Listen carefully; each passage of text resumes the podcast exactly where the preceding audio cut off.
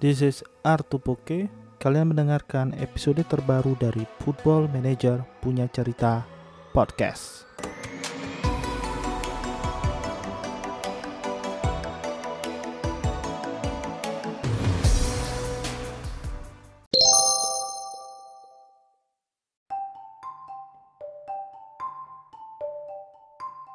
Halo FM Lovers, pada episode ini saat direkam kurang lebih sih tanggal 30 Oktober.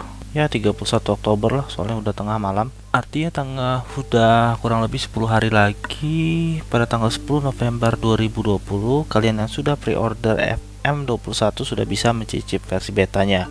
Nah, di episode kali ini kita akan mencoba mensummary apa saja sih fitur-fitur baru yang sudah diumumkan sampai saat episode ini direkam.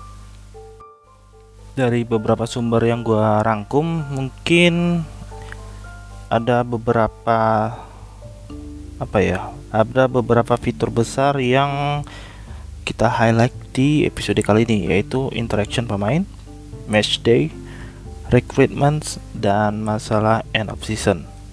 Tapi mungkin gua garis bawahi dulu kalau yang dinamain fitur terbaru pada FM21 mungkin kalian nggak akan menemukan sesuatu yang wah sesuatu yang besar. Karena gue sendiri yakin dan percaya bahwa namanya fitur besar FM itu adalah saat dia ada peningkatan grafis sudah menyamai PES atau FIFA. Kalau yang sekarang mungkin karena sudah terlalu maju, jadi fitur-fitur baru yang bisa dia jual saat ini hanya proses detailing-detailing hal-hal kecil yang FM-FM sebelumnya itu belum tercakup karena masalah teknologi atau karena memang masalah belum pada zamannya. Yang pertama adalah masalah interaction. Jadi di interaction mungkin di episode sebelumnya gua ada udah pernah ngomongin masalah gesture. Dulu kan kayak ada sisi emosional ya seperti asertif, passionate. Nah, dengan sekarang dengan adanya gesture ini lebih me, apa ya, mengekspresikan emosi yang ingin kalian sampaikan dalam interaksi yang ingin kalian sampaikan. Bahwa ini seperti pendekatan nonverbal lah kita bisa bilang. Yang kedua ada quick chats.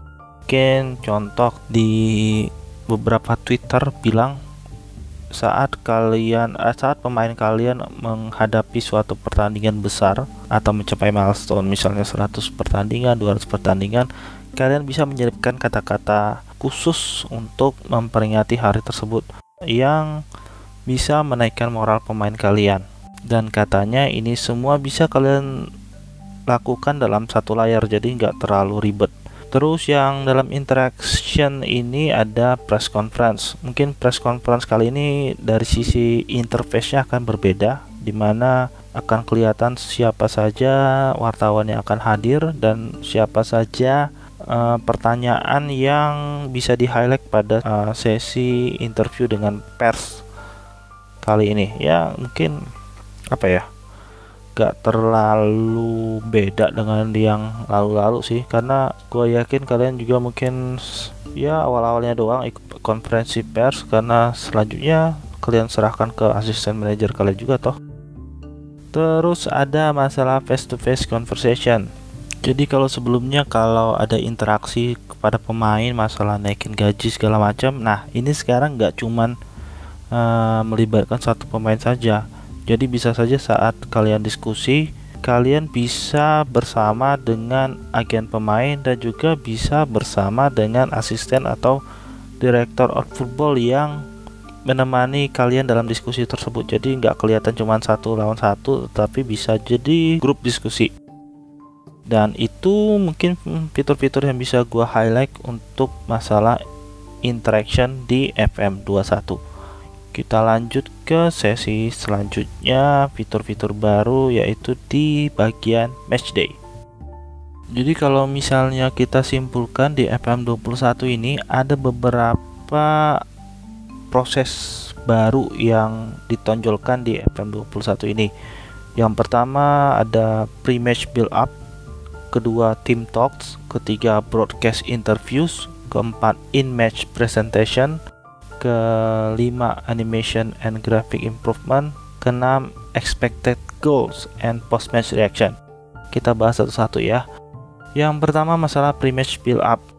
jadi kurang lebih pas saat uh, sebentar lagi kalian menghadapi match bener-bener persis kayak di dressing room kalian akan disodori beberapa data seperti line up pemain kalian dan line up musuh dan akan beberapa macam tambahan fitur seperti nasihat dari asisten. Jadi kalau lihat expected tim line up-nya musuh ini gimana maka ada beberapa masukan dari asisten pelatih taktik apa yang bisa diberikan untuk uh, mengakomodir taktik musuh.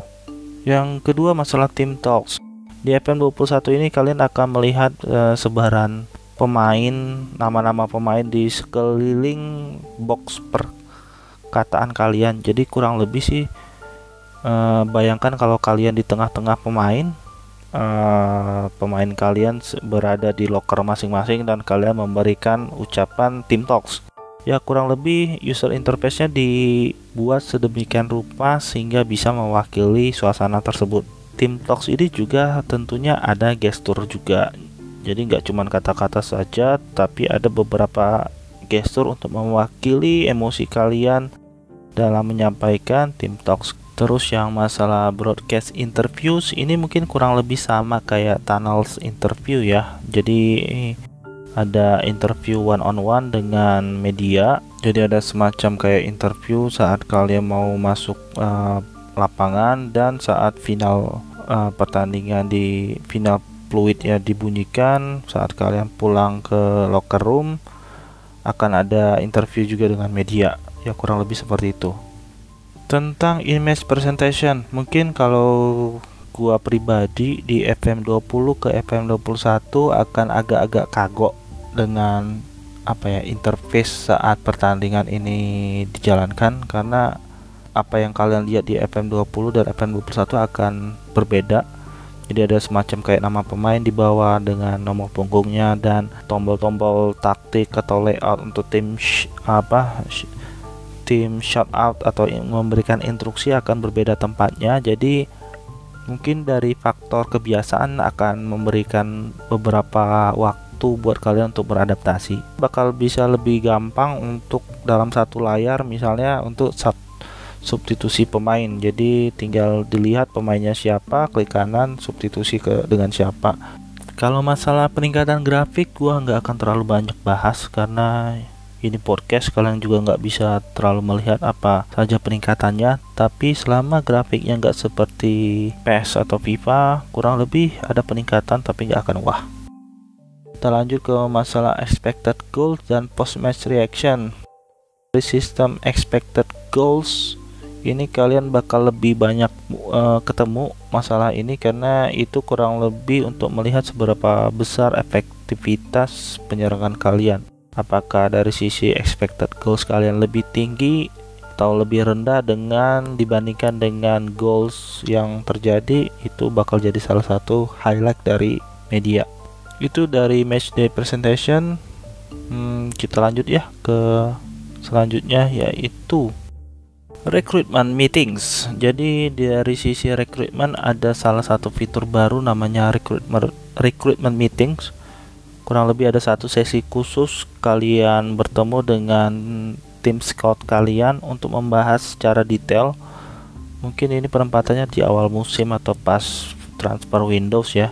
Jadi kurang lebih akan membahas secara detail posisi-posisi mana saja yang perlu diperkuat dan apa saja saran-saran dari uh, tim scout kalian. Kalau dulu di FM20 kalian langsung diberikan uh, laporan pemain-pemain prospek. Nah, kalau sekarang agak lebih didetailkan dengan kebutuhan tim kalian saat itu apa saja yang kurang dan perlu ditambal. Nah, scout kalian akan memberikan rekomendasi prospek-prospek wonderkids atau pemain yang cocok dianggap cocok untuk menambal kekurangan tim kalian saat itu. Dari sisi analis uh, khusus untuk masalah scout uh, memberikan informasi dari pemain-pemain prospek untuk dijadikan summary di inbox kalian dan ya analis yang lama mungkin analis match ya.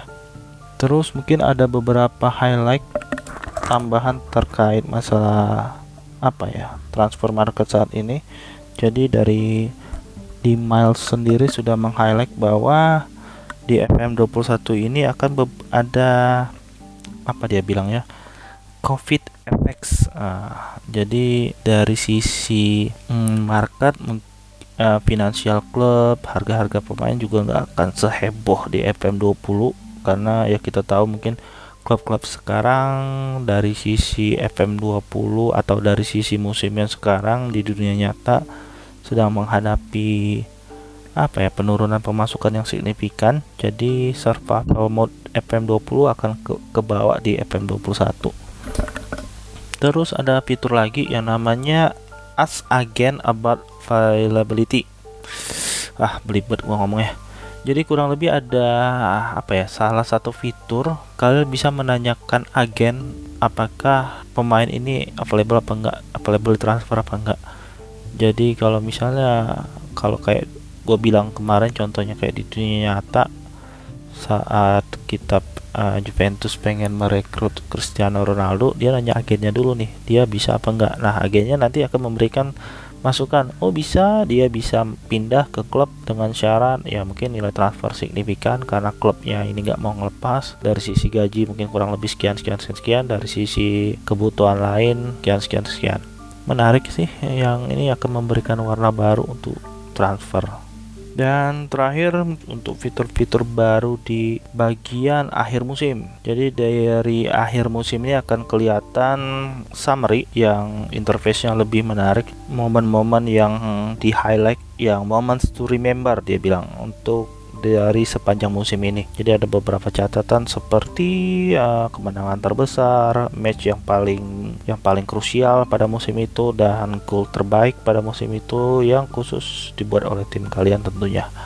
Dan dari sisi grafis ini kosmetik ya pastinya dari sisi apa namanya podium saat kalian memenangkan trofi uh, kalau kemarin tuh kayak semacam apa ya uh, kan kayak di event 20 tuh ada kayak cuman podium, konfeti dan ya sepi lah kurang lebih. Ya ini kurang lebih agak rame karena ada beberapa yang ngasih piala segala macem bakal ikut ditampilkan. Ya dan mungkin ada beberapa kembang api kalau gua lihat di di gambarnya ini. Oke ini sih yang gua bisa simpulkan dari fitur-fitur baru FM21 yang bisa gua dapat sampai H-10 betanya FM21 keluar.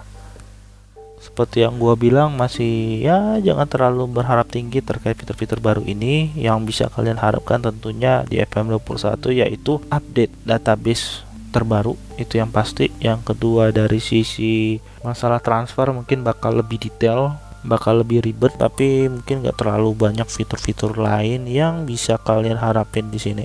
Jujurnya gue gini nggak ada ya mungkin paling ada berita lain bahwa FM pada saat podcast ini direkam ya mungkin sehari atau dua hari yang lalu FM Mobile 21 sudah bisa di pre-order tapi gue belum dapat kabar masalah FM 21 Touch. Dan pada FM 21 gue juga bakal lebih sering main di FM 21 Touch daripada FM Full karena sama biasa klasik klise terbentur masalah waktu. Gue kira sih FM21 touch atau versi touch pada umumnya ini adalah versi yang paling cocok buat gue untuk sekarang karena FM mobile terlalu simple FM2 FM full terlalu ribet tengah-tengah cocok deh FM touch jadi itu paling dari gua dari kalian mungkin kalau ada fitur-fitur baru yang menurut kalian benar-benar kalian tunggu pengen kalian lihat uh, aslinya gimana yang benar-benar kalian tunggu komen deh Oke, itu aja. Thanks yang udah dengerin. Hmm, kita ketemu lagi di episode selanjutnya. Ciao.